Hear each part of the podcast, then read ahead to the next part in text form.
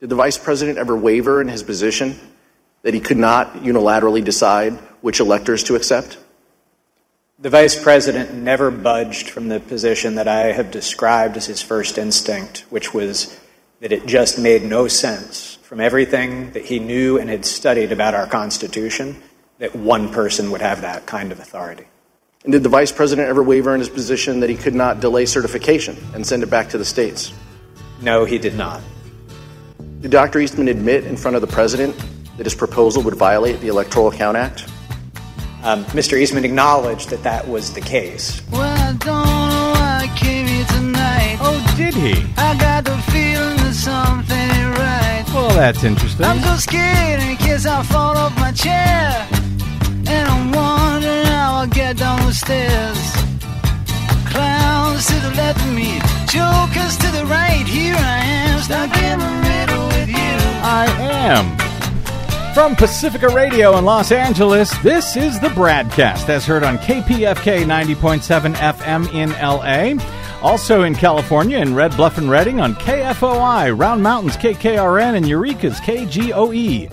Up in Oregon on the Central Coast on KYAQ, Cottage Grove's KSO, and Eugene's KEPW. Lancaster, Pennsylvania's WLRI, Maui, Hawaii's KAKU, Columbus, Ohio's WGRN.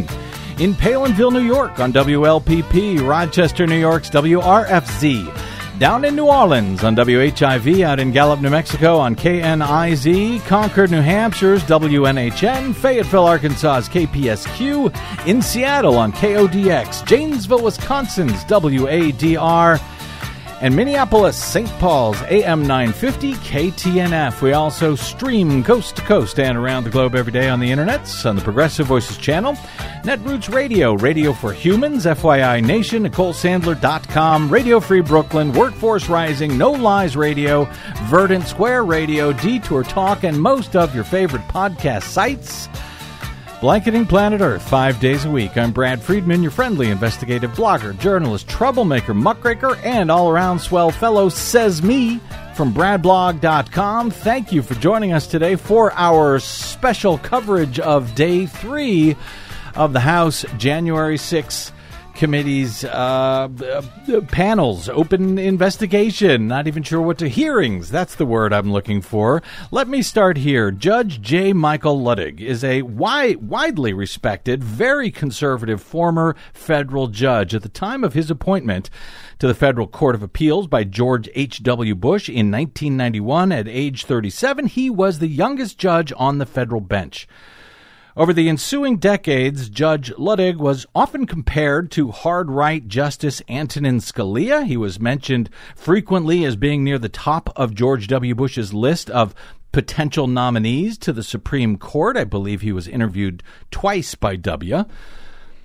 Virtually all of Luttig's law clerks have gone on to clerk with conservative justices on the Supreme Court, a total of 40 of them over all of those years, 33 of whom clerked for either Justice Clarence Thomas or Justice Scalia.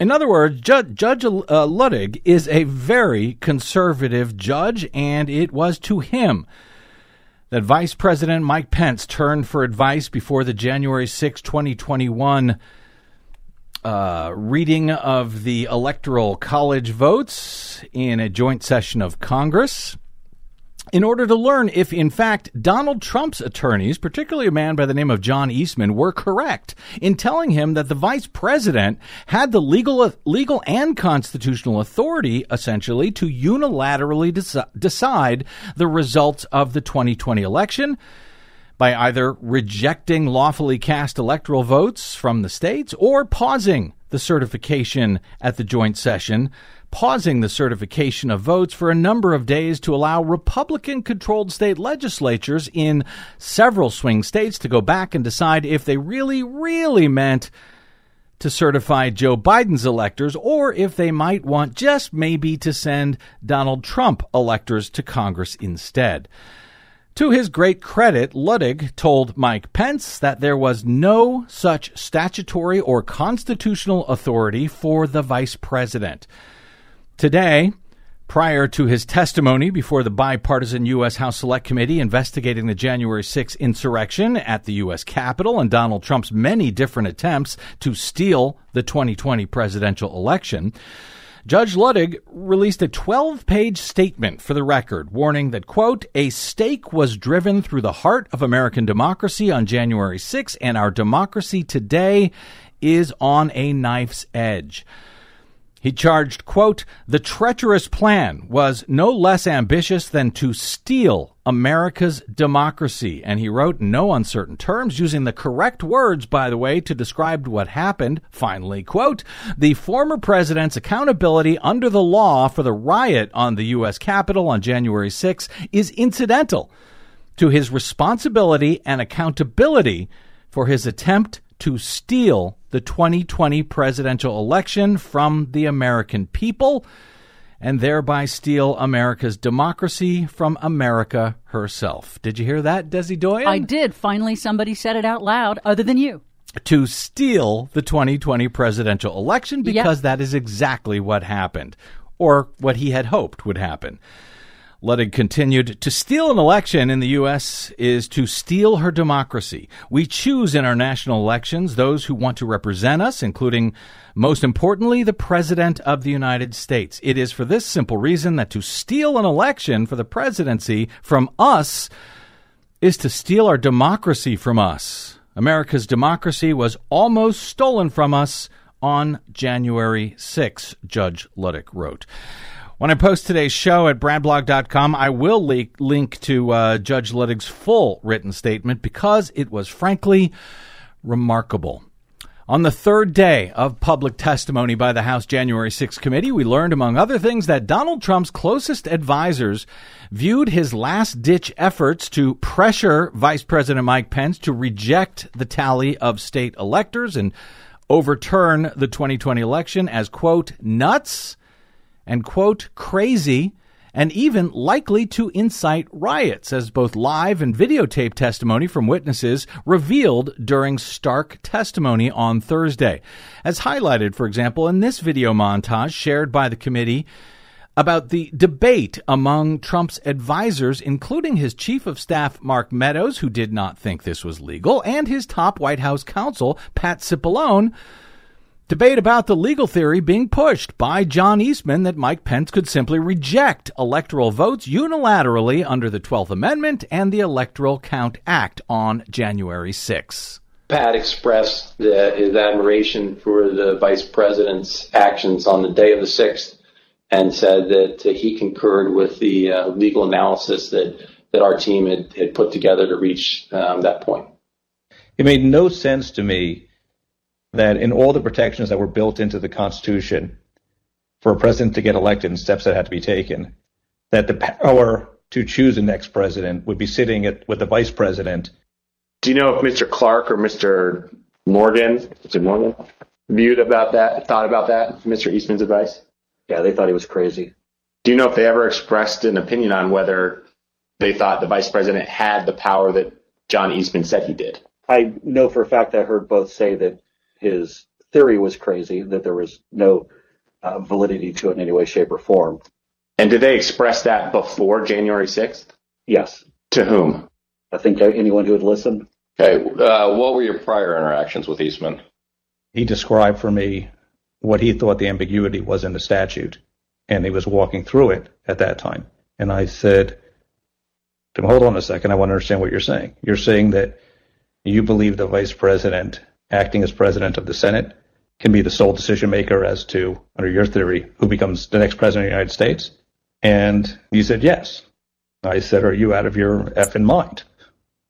Right? And I, no, that was pretty blunt. I said, you're completely crazy. I said, you're going to turn around and tell 78 plus million people in this country that your theory is this is how you're going to invalidate their votes because you think the election was stolen. And I said, they're not going to tolerate that. He said, you're going to cause riots in the streets. And he said, words to the effect of there's been violence in the history of our country, Eric, to protect the democracy or protect the republic. Yeah, so who cares if there's riots in the streets? Of course, you know what happened next on January 6th. Despite Trump's own advisors believing this scheme to have Pence overturn the election on his own accord, and even some of those advisors, including the man who was pushing the plan hardest, John Eastman, conceding, as the committee also showed on Thursday, that even he did not believe the scheme was lawful. Despite all of that, the President of the United States, Donald Trump, kept pushing for it anyway, even as the Capitol itself was under attack by his supporters, those folks that he had incited.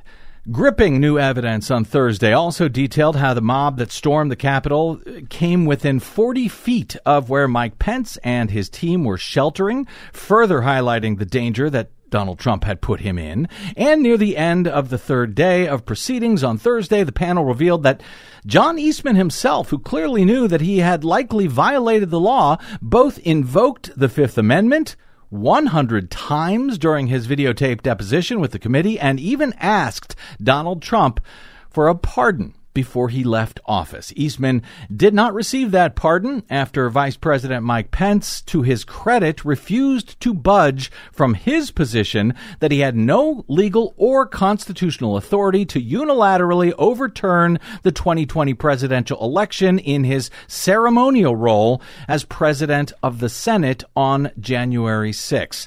The committee also shared a whole bunch of video with a whole bunch of angry Donald Trump rioters talking about bringing harm, to put it nicely, to Mike Pence.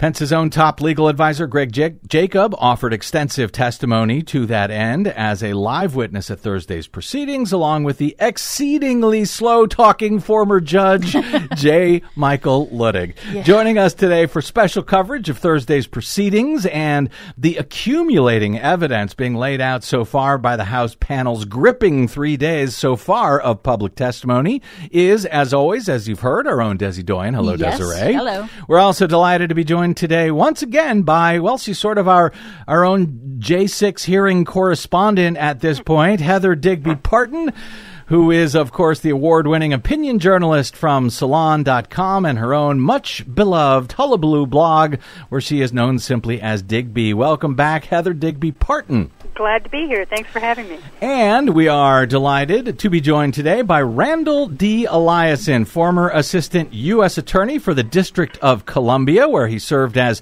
chief of the Public Corruption and Government Fraud Section. He's now a law professor at George Washington University Law School. Uh, in D.C., he's a frequent opinion contributor at Washington Post and author of his own Sidebars blog. Oh, Randall Eliason, welcome back to the BradCast, sir, and thank you for joining us today. Thank you. Great to be back. Uh, let me start with you, Heather. Uh, as the hearings just wrapped up an hour or so before we uh, go to air here, so we're sort of scrambling to make a sense of it here. In the previous hearing, the committee made it clear that not only was the election uh, not uh, not stolen by Joe Biden. It was not fraudulent in any way. But Donald Trump knew that. He was told that repeatedly by his top advisors, his attorneys, the DOJ, his own family members. But he continued to pretend otherwise anyway. Today's hearing, as I heard it made clear that not only was it unlawful and unconstitutional for Vice President Pence to overturn the election on his own by refusing to accept you know, legitimate electoral votes on January 6th, but that everyone knew that, including even the guy who was selling that plan the hardest, Attorney John Eastman and his pal uh, Rudy Giuliani. Again, uh, even they did not believe what they were selling. They all knew that it was wrong, but they did it anyway, and so did Donald Trump. Ultimately, I think that was my major takeaway from Thursday's testimony. Yours? I think yeah, I think you're absolutely right. That's what we learned was really the, the lawyers themselves didn't believe the legal theory that they were that they were flogging, and and in fact there were moments in there, which one of the more surprising ones that nobody's really talking about, but I thought it was interesting, that they asked Eastman. I, I think it maybe it was Jacob who asked him. You know, well, so what do you think? I mean, can any vice president do this? And he just blatantly said, "Well, no. Al Gore couldn't have done it. That would have wouldn't have done it, and Kamala Harris couldn't do that mm-hmm. in 2024. But we want you to do it." Yeah. I mean, that's just so, so, so outlandishly, just blatantly partisan hackery that you know it kind of everything, all the rest of these arguments they were having really seemed superfluous when you when you realize that that's what they were really arguing about. What they were saying, what Eastman and of course Trump were saying, we just want you to do this. It, it, it we're, we've made up some some you know sort of uh, you know legal ex- excuses why you can do it. That, but we don't believe those either. What we do believe is that you have the power to do it simply because you are there, you can do it. and what's interesting about that is that there is some acknowledgement, and, and we've never really discussed what would have happened if he had, right? What was what was the, what were the cascading events that would come from that? Today, for the first time, what we're hearing is that people in the White House were saying it you know, it's going to be taken up in the streets. There are going to be riots. And the answer to that was, yeah, well, we've had political violence before. And I come back to that same thing that I've said many times on this show before. The night before the the um, the insurrection, the mm-hmm. night before January fifth, Pence came to the White House and had a discussion with Trump about this. And tr- this is, was all in Bob Woodward and Bob Costa's book. That um, they had a discussion with him, and he he told Mike Pence, you know, why don't you can just do this? And Pence was arguing with him and saying, no, I do not think one man has the authority to do this. We heard that echoed by all of his mm-hmm. his legal advisors, and and uh, and Trump said he's out there. He opens the window. It's cold. You know, they're describing the, the you know all the details. It's cold outside. He opens the French door, I guess, to the to the White House, and you can hear the the um, ralliers that were out mm-hmm. there the mm-hmm. night before, and that was the Proud Boys and all those other people. There was a rally on on January 5th, mm-hmm. and he said you could hear them outside there, kind of talking and yelling and cheering and what have you. And he goes, and Trump said, and as Pence said, well, I, no one man, it, I don't have the authority to do this. Trump responded. He listened. He goes, what if these people say you do? Yeah and that is really, I think, what we're leading up to is is, and I don't know if they're going to say this explicitly in the hearings or whether or not we're all just going to have to, you know, sort of read between the lines here. But they were prepared for insurrection, but not the one they got. They mm. were hmm. prepared to do this thing, and then, of course, there would be riots in the street. These 78 million people who just had their election stolen from them riots, were going riots to react, against. and that is yeah. the insurrection that they were planning for. Yeah, and that that would give given Trump the opportunity to uh, declare martial law exactly. and do all kinds of other mischief. Which goes back to the reason why uh, the uh, Nancy Pelosi and so forth were concerned about militarizing the Capitol uh, at the time because they were worried that the military would actually turn against them, perhaps, or that Donald Trump at least would order the military to turn against them. Randall Eliason, I'm wondering uh, what your takeaway was from uh, Thursday's hearings, and you know, as nothing like this. I don't think has ever really happened before, to my knowledge. Uh, do we even have laws uh, that are, are, you know, that might appropriately respond to whatever happened here? Were, were any laws even conceivably broken in, you know, giving bad legal advice that the lawyers themselves appear to have known was bad legal advice? Uh, can I just say, first of all, that I think Al Gore is probably really kicking himself right now? yeah, right. sure. he hasn't come up with this plan. Right. Um, so I, I, had two main takeaways from today. Um, one, one was the same as, as yours uh, that you've discussed. Is just the level of detail about how Eastman himself and the other lawyers didn't even really buy this theory themselves. So it was really just a complete sham, and they knew it, but mm-hmm. they were just going to push it anyway. And and the uh, the the, the idea that uh, that it was just a complete fraud, and even even the lawyers knew it. So we kind of knew that, but the level of detail that came out today was just so compelling and painting that picture for us. Mm-hmm. And then the second thing I thought was just the the act, the evidence of the real real peril that Mike Pence was in. I mean, the level of detail about how scary it was and how close it got, and yeah.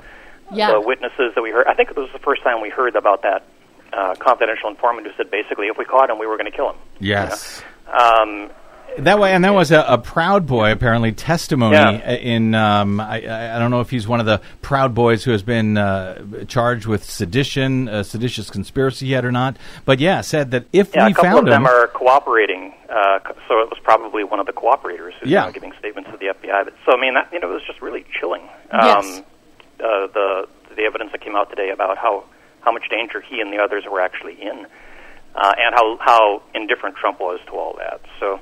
And is there those a, were my yeah. Yeah. Well, is is there you know as an, a longtime attorney? eh, But is is there any penalty here for giving bad advice uh, as an attorney if you know that you're essentially giving bad advice, and in this case, sort of just making up laws as you go?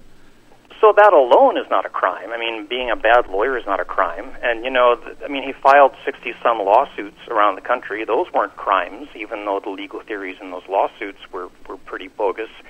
So I mean, that alone is definitely not crime, but if you then use that to do other criming, like obstructing a congressional proceeding, unleashing a mob on the Capitol, uh, encouraging uh, phony electors to file false statements with the National Archives, obstruct the congressional certification of the election, then yeah, I mean, even if you even if you sincerely believe that your legal theory is correct, it doesn't mean you can use unlawful means to try to get your desired outcome. If a judge rules against me in a lawsuit, and I and the top lawyers in the country are all convinced that my legal position is right, and the judge gets it wrong, that doesn't mean I get to firebomb the courthouse or you know unleash a mob on the judge or threaten him to try to get him to change his mind. So, no, providing bad legal advice alone is not criminal, but using that as a uh, window dressing, you know, to try to come up with some phony basis to then do all these other unlawful acts.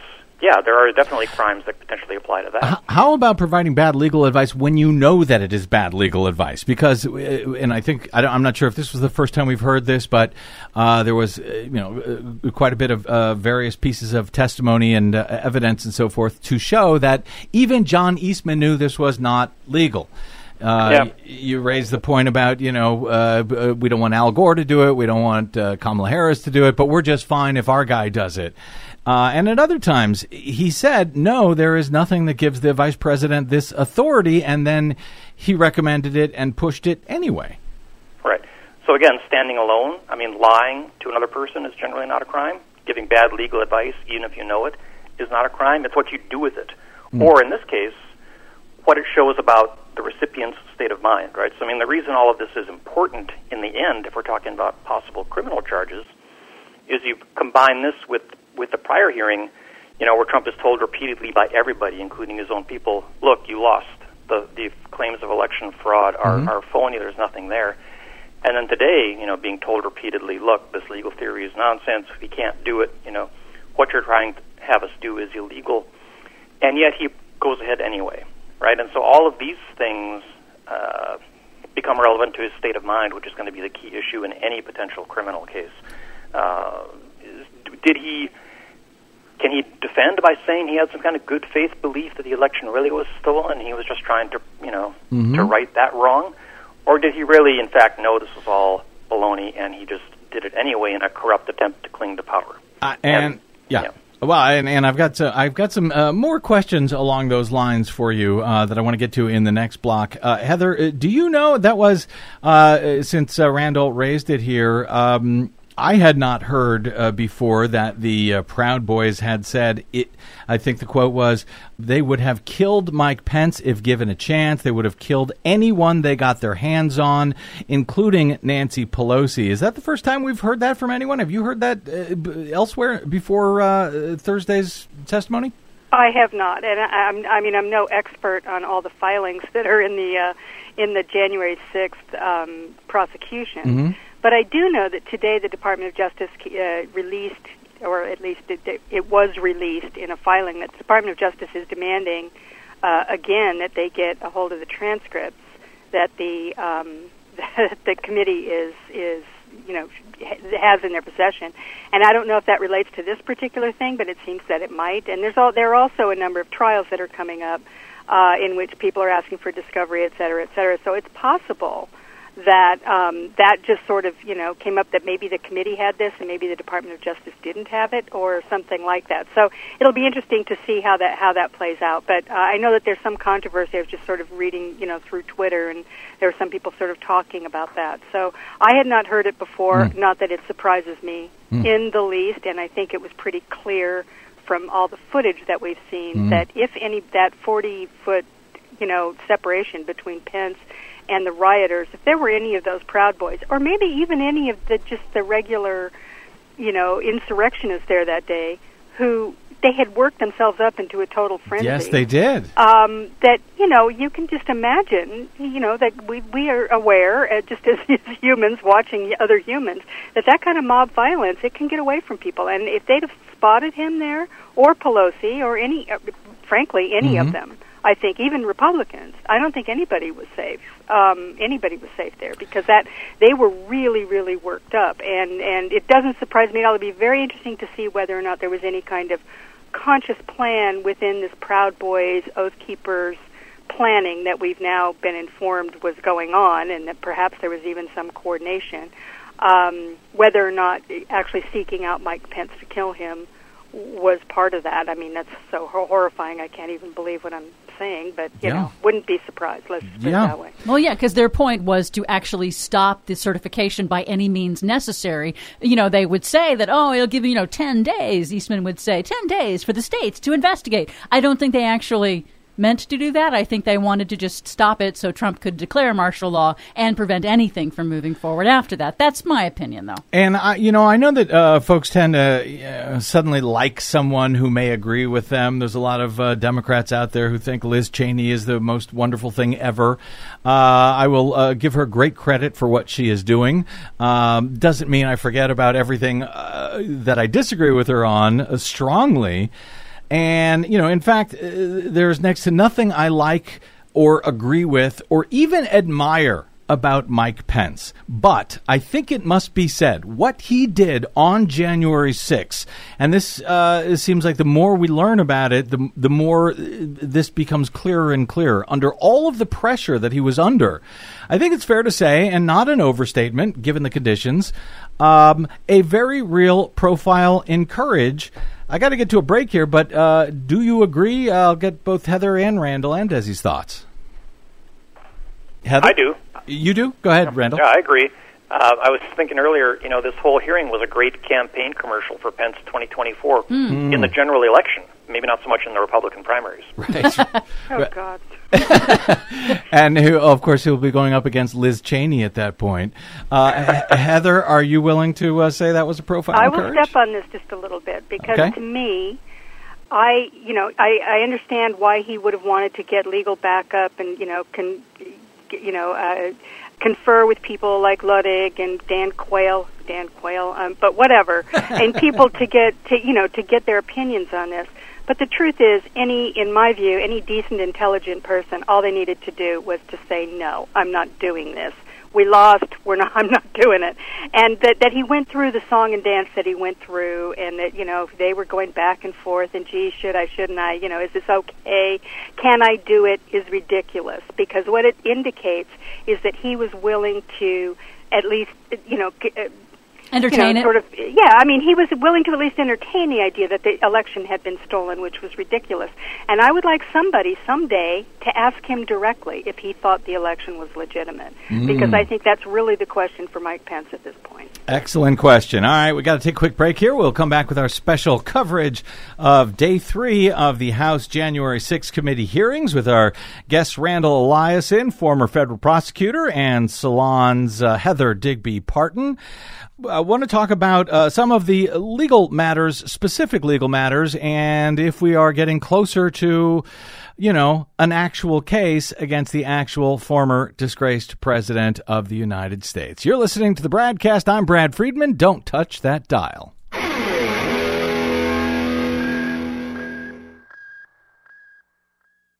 Hey, this is Brad. Please consider supporting whichever progressive media outlet is serving you. Most, just like us, do not receive corporate or political support. We all need your support to counter the powerful corporate media echo chamber. From Desi Doyen and myself, thank you. I believe that had Vice President Pence obeyed the orders from his president and the President of the United States of America during the joint session and declared Donald Trump the next President of the United States, that declaration of Donald Trump as the next president would have plunged America into what I believe would have been tantamount to a revolution within a constitutional crisis in America, which, in my view, would have been the first constitutional crisis since the founding of the Republic.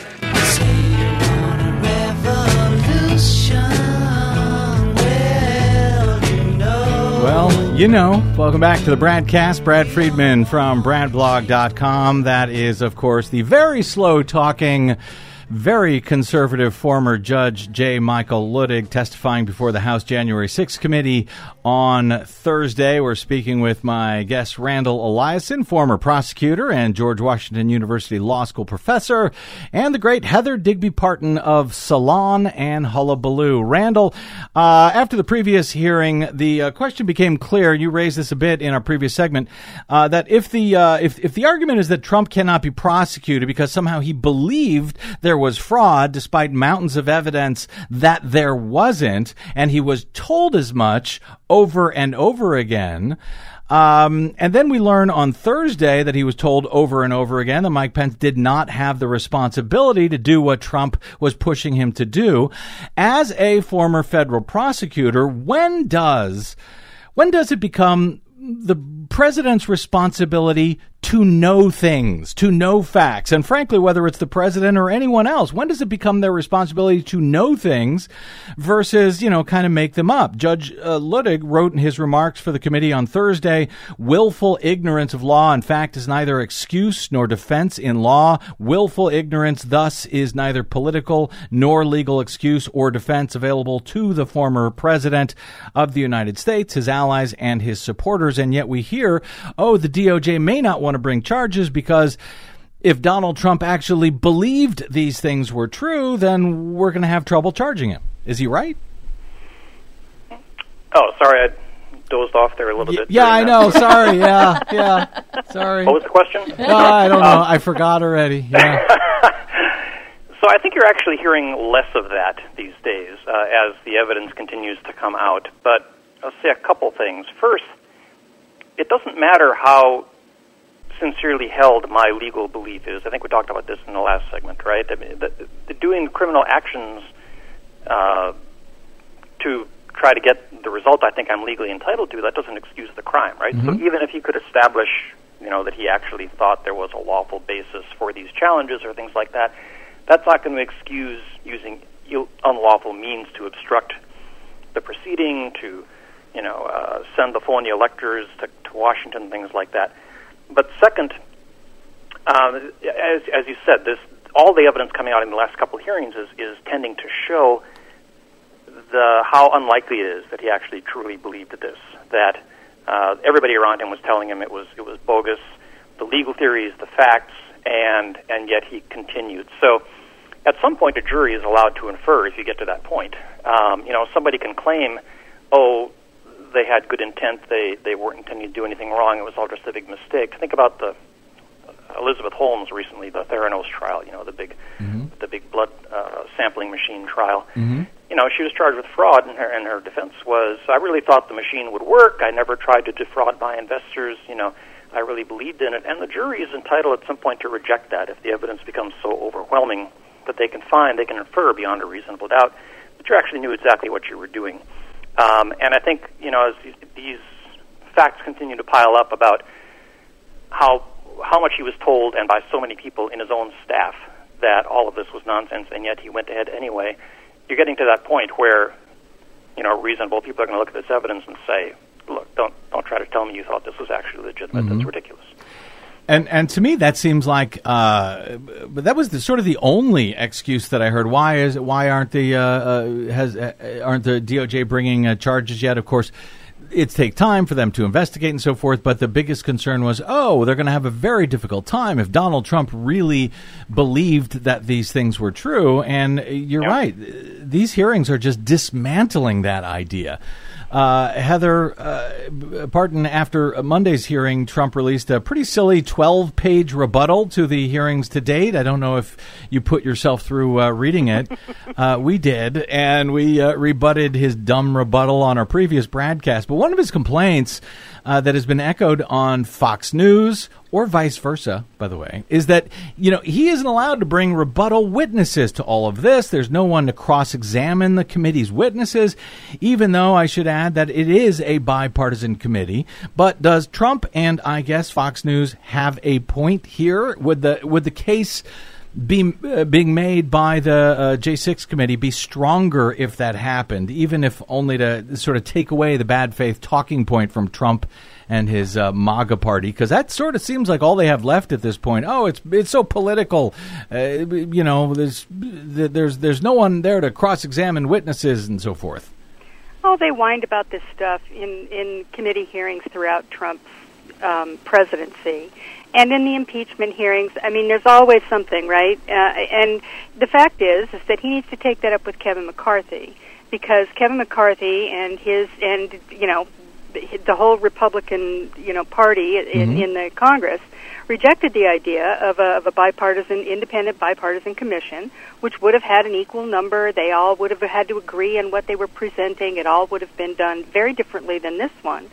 Um, and they rejected that idea. And then, and that's because Kevin McCarthy wanted to put a bunch of people who were involved in January 6th on the Yeah. actual committee. And, you know, and then he ended up taking his ball and going home. So he has no one to blame but his own people. But more importantly than that, the witnesses that they are using in this, there isn't, has there been even one Democrat even even appearing in any of these hearings other than No. Than the people that are on the panel, and even that, it's only been Mhm. two. It's been Bennie Thompson, and and today it was uh, was uh, Congressman Aguilar. it's all Republicans. They they these are all people, you know, and I guess Trump's out there screaming they're all a bunch of RINOs. Yeah. But at some point, people in the country have got to go. Wait a minute, this is his own staff. These are Republican. These are Republican officials. These are people who, you know, I guess there was there was the the police, the the policewoman who, uh, the Capitol policewoman who Mhm. testified in the first in the first hearing. Other than that, though, that that this has been Republicans making the case. Now, you can call that political if you want, but it's a kind of a strange definition of you know partisanship in the way, in my view. Well- so I don't think they have a leg to stand on on Well, that. uh, well, I will add, it might be a strange definition of partisanship, but that is what they do. Anyone who would testify against Donald Trump is not a real Republican. They're all RINOs. Uh, and uh, even at the end of Thursday's hearings, I don't know if you, uh, I don't know what you know channel you were watching on. I was watching on Fox News today.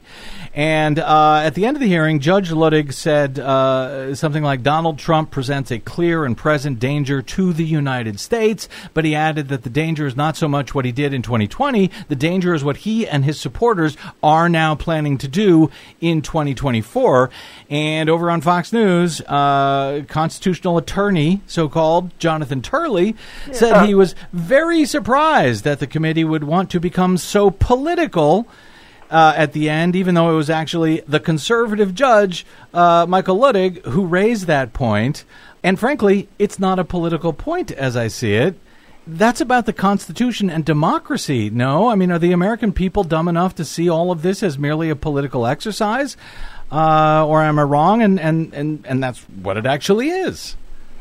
Well, I mean, you know, I don't know. I mean, yeah, if, you, if you're watching Fox News, what you see is Jonathan Turley saying, "Oh, it's so political." You Don't know, pay attention on- to this. They put on these partisans here who are just, you know, giving the political line, which of course is is ridiculous. I mean, the, Michael J. Michael Luttig.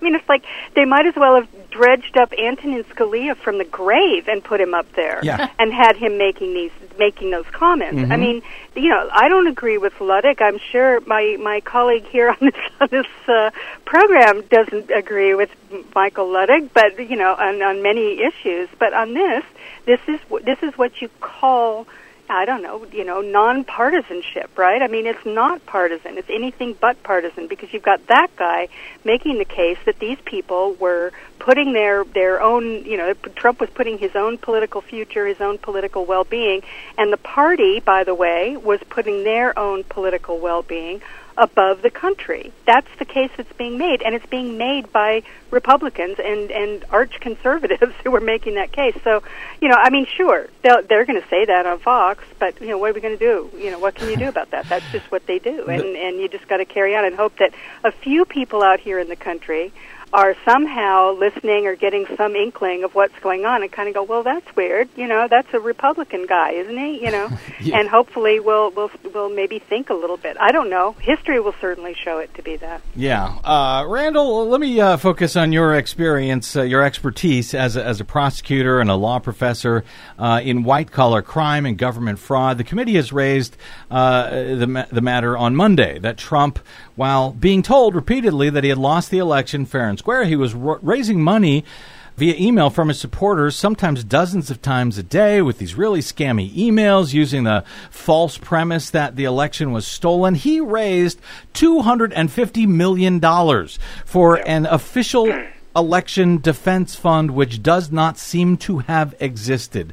Does that fall into the category of chargeable uh, fraud? And if so, is that a civil or a criminal charge? Wire fraud, prosecutor's favorite. Um, yeah, that was really interesting uh, testimony that came out from that hearing, and I was uh, right away thinking this is almost a whole separate avenue of, of possible Mhm. inquiry and possible, definitely criminal. Uh, that's kind of a textbook allegation of wire fraud. Mm. Um, you uh, tell people you're doing one thing with the money, you lie, you know, send out a bunch of lies about the reason you need the money and what you're going to do with the money, and then you divert the money to something else after they send it to you, um, and you use email uh, or online contributions to do it. That is a federal crime called wire fraud if proven. And as soon as that information came out, I started thinking about, like, again, that as a possible kind of whole additional uh, avenue that somebody needs to be looking at. Mm-hmm. Um, now they're going to say, oh, there was all this fine print in the emails about how the money could really be used, and this is just typical for campaign finance. You know, so you've got to investigate it. But um, absolutely, and uh, separate and apart from the insurrection and what happened on January 6th, that's just straight up fleecing your donors, right? Is that a, is that is, a, you know, a federal case or a uh, yeah, um, yeah, a state federal case? wire fraud. Yep. Okay. 18 USC 1343. Um, and uh, and that's part of a pattern. You know, think about the uh, Steve Bannon, you know, case that he got pardoned for, but the Mm-hmm. build the wall. You know, they're going to raise all this money to build the wall, and they're spending the money elsewhere, and just again, it, it, taking advantage of the their gullible contributors and flat out stealing money from them. And that's the allegation. And if that's proven, that's definitely a federal fraud. Now, it seems to me, uh, Randall Eliason, that the uh, January 6th committee is laying this out much like a legal case. Uh, I, I'm wondering if you agree, uh, since you're an actual prosecutor as opposed to just playing one on the radio. Uh, and, uh, you know, as a former DOJ prosecutor, have they present, if, if they are laying it out that way, have they presented enough that the DOJ would have the basis that they would need at the very late, at the very least, to begin the process of bringing charges against Donald Trump based on what you have seen to date, uh, and and if so, what would those charges be for? Well, I don't think there's any question that we've seen enough to begin an investigation. I mean, there's certainly a basis for a grand jury investigation, and I think that's happening. I think Merrick Garland has said consistently that they're investigating all of this and everything that happened, and they're going to take it up as high as it goes. And I, I take him at his word. I know people are frustrated with the pace, uh, but it is the largest and most complex criminal investigation in U.S. history, and even smaller white collar cases take time, uh, just kind of by the nature of the animals. So uh, there's definitely enough to to uh, to be investigating, and uh, a lot of the evidence that's coming out, although the committee is not focused on proving crimes, obviously that's not their charge. Uh, it sure is relevant to to possible criminal charges, and again, especially that issue of Trump's state of mind. The flip side that I just have to inject a little bit of caution is, you know, we are seeing what the committee chose to show us. Uh, it's a very, it's a pretty one-sided presentation. Uh, the witnesses aren't being subject to cross-examination, You know, there's no opposing counsel in there. And so a lot of times things that look super compelling when they're presented in this kind of format uh, become a little less compelling or you start to see a few holes in them when you actually are able to challenge them. Mm-hmm. Uh, something uh, by someone presenting evidence from the other side. So looks incredibly compelling. I'd just also inject a little bit of caution saying that doesn't necessarily mean you're over the hump in terms of actually proving a criminal case to a unanimous jury beyond reasonable doubt, which is a much more difficult task than presenting a public hearing. But there is certainly enough to begin such an investigation at the very least. And by the way, I think we're all on uh, Team uh, Marcy Wheeler here in, in that we're okay with the time that it is taking uh, and, and believe that the DOJ actually is looking at all of this. Uh, I got to. Well, yeah, because you got to get it right. You can't mess it up. No, absolutely. you get one shot at this. Uh, uh, and I have to get out a little bit earlier here than than uh, usual because we got to get to our Green News report. So let me hit each of you with one last question here. Uh, Heather, can you explain uh, the I'll call it controversy over uh, uh, about whether the panel should or shouldn't make a formal criminal referral to the Department of Justice at the end of their process? Well, I, you know, I'm not really sure why there is a question about that. I mean, I, but you know, what, they seem to, you know, Bennie Thompson, who said earlier this week that he, um, you know, didn't think they were going to do it, and then people stepped up. I mean, wait a minute, yeah, yeah, we may very well, we haven't discussed it yet, blah blah blah. I mean, does it really matter? I, I mean, you know, the, it, it's basically. I mean, it's not really even a thing, right? It's just a letter. Don't get ahead of me, Randall. That was my last question for you. So yeah, go ahead, Heather. Yeah, go ahead. I mean, they can they can they can just send it. You know, they can just send the letter or not send the letter. The evidence is out there, and you know, and basically, I just want to make one one small point, Uh-huh. which is that uh, you know, Trump wants to have equal time and wants people to cross-examine witnesses and do all that. He's even saying that's not what he wants. What he wants is to have equal time to quote prove that the election was stolen. Stolen. So that is what that is what he wanted wanted to do. That's what he wanted his people to do is to get up there and you know have some idiot from Michigan come out and say you know yeah you know that Mhm. girl who you know sort of drunkenly get, Yes, get yes, up and testify Yeah. that she saw some votes were stolen. So that's just I just wanted to add that, that And- that's really what they're after. And that was, by the way, that was the bulk of his so-called twelve-page rebuttal. Was he Exactly. just rehashing all of these things that we already know and that have already been debunked? Uh, Randall Eliason, uh, again, as a former DOJ prosecutor, how important is a criminal referral from Congress in regard to uh, DOJ investigating or prosecuting what the committee is revealing? Do they need to make a referral? I mean, uh, b- Merrick Garland says he's been watching every hour of the hearings. It's meaningless. Uh, it, it's, in fact, I've argued for a long time that would actually be a bad idea because it actually could be counterproductive. It makes yes. then if DOJ were to if DOJ were to proceed, then you're just opening up the argument that oh look, there's Garland doing Nancy Pelosi's bidding because the Democrats asked him to prosecute somebody. Thank you. I think it's a bad idea, and it's not going to change a bit what DOJ does. They're going to look at the evidence on their own. They're going to decide whether to prosecute or not. Uh, Congress, this committee needs to just stay in its lane. They're doing a great job of informing the public, creating a historical record, consider legislative reforms. They should not be wasting time trying to decide whether there have been crimes committed or not. This is not a situation where they're uncovering something DOJ doesn't already know about, and DOJ needs a heads up from them. DOJ knows about this, and they're already looking at it very actively. So a referral, the whole debate about a referral is just a waste of time, and it's actually would do more harm than good. They need to get out a, a quill pen and some parchment and write out the referral and drive a horse on over to the Department of Justice and let them know about this terrible thing they've discovered. Exactly. Otherwise, Yeah, I'll never hear about it. Yeah. Thanks, guys. Always great uh, talking with both of you. I look forward to doing so again in the very near future. Randall D. Eliason is, of course, uh, the uh, George Washington University Law School professor, former prosecutor at the Department of Justice. You can find him contributing at Washington Post and on his own blog, sidebarsblog.com. And on the Twitters, he is R.D. Eliason. Heather Digby Parton, of course, can be found at salon.com and digbysblog.net and on the Twitters at Digby56. Uh, thanks, guys. Always a delight. I look forward to speaking to both of you soon. Thank Thanks for having me. All right, we got to take a quick break here. We will come back with Desi Doyen. You're on deck still. A big day. with the Green News Report. That's next. Straight ahead on the BradCast, I'm Brad Friedman.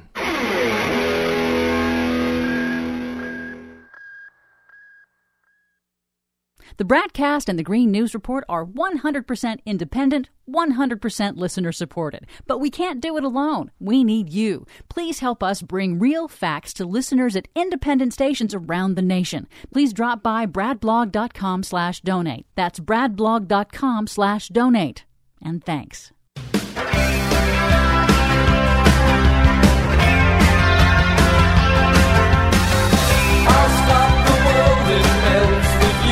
Okay, Desi Doyen, uh, there's one good thing, uh, as you discuss in uh, the Green News Report coming up, about the sweltering temperatures, triple digit uh, heat index, like all over the country. Yeah. There is uh, one kind of upside to that uh, happening today and for the next week or so. Maybe people will stay inside and watch the uh, January 6 hearings? Yeah, maybe so. I mean, I have to say that I'm impressed with how the January 6th committee is showing that Trump lied about what he knew, that he knew what he was pressuring Pence to do was a crime and was illegal, and he did it anyway. They are doing a hell of a good job. I look forward to where this all goes from here. At least two or three more hearings, I think, ahead. Uh, until then, though, we got to get to it. Our latest Green News Report. The war has reinforced an abject lesson. Our energy mix is broken. The rush for new fossil fuel supplies is delusional, says UN chief. New study finds car tires are a surprising source of pollution. Plus, If it hadn't been for the tremendous growth we had had, in, especially in solar, the past few years, we would have already been experiencing rolling blackouts. rickety Texas electric grid bailed out by wind and solar. All of those solar savior stories and more straight ahead. From BradBlog.com, I'm Brad Friedman. And I'm Desi Doyen. Stand by for six minutes of independent green news, politics, analysis, and snarky comment. this this earth warming and, and, and carbon is, is actually healthy for us. It, it, it is it's able it helps us to feed people. It helps keep people alive. It helps. There's the earth is more green than it was um, years and years ago, and that's because of the earth warming. That's because of carbon. Oy vey. Yep, it's another Marjorie Taylor Green News Report.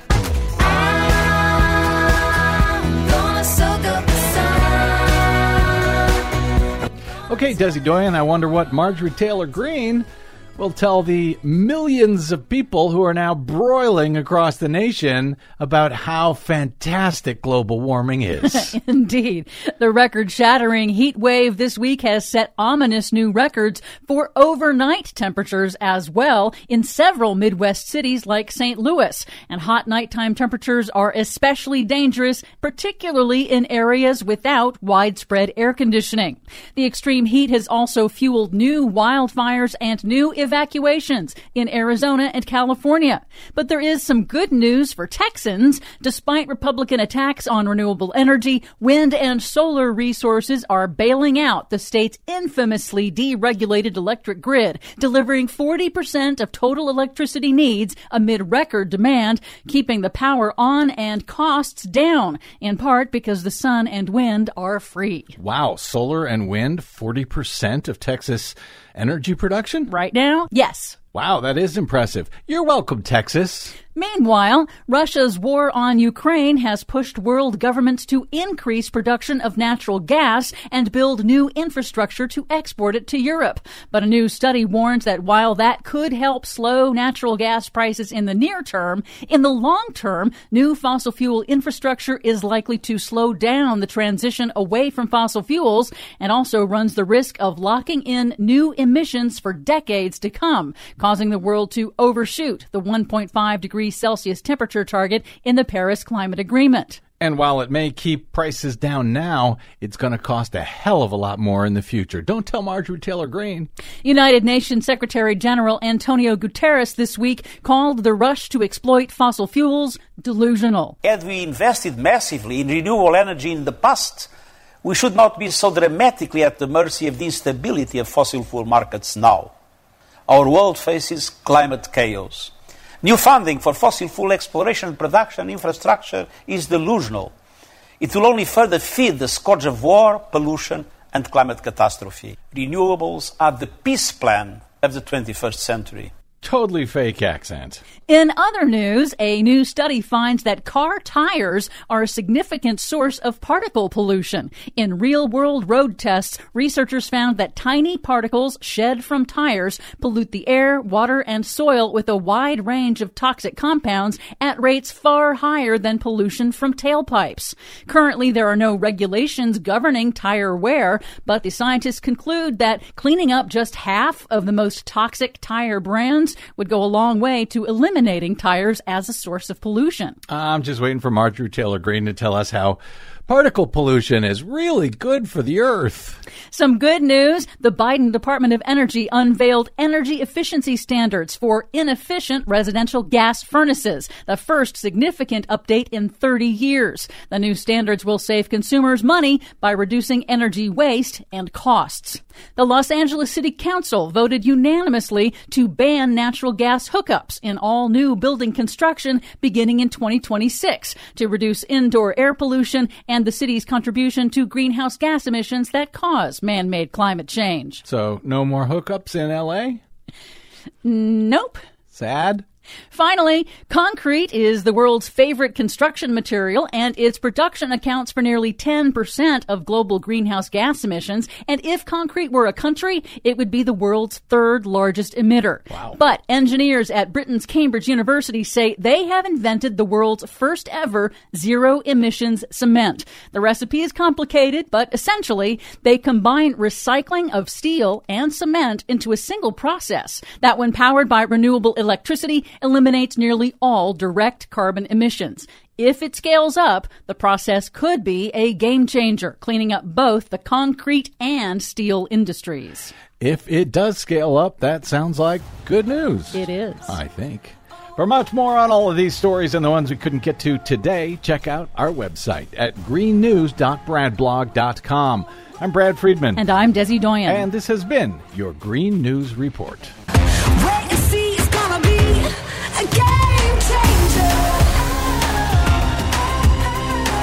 So there's that.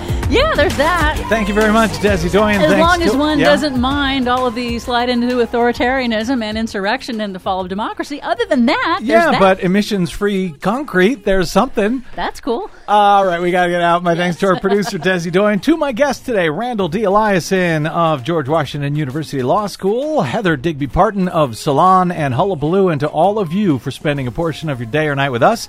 If you missed any portion of today's program or any other that we have done since the beginning of time, you can download them for free at bradblog.com. That's made possible by those of you who support our work by stopping by bradblog.com slash donate. If you have been thinking about supporting us but haven't gotten around to it, now's a great time. bradblog.com slash donate. Drop me email if you like. I'm bradcast at bradblog.com and on the Facebooks and the Twitters, I am the Brad Blog. I'll see you there. Until we see you here next time, I'm Brad Friedman. Good luck, world.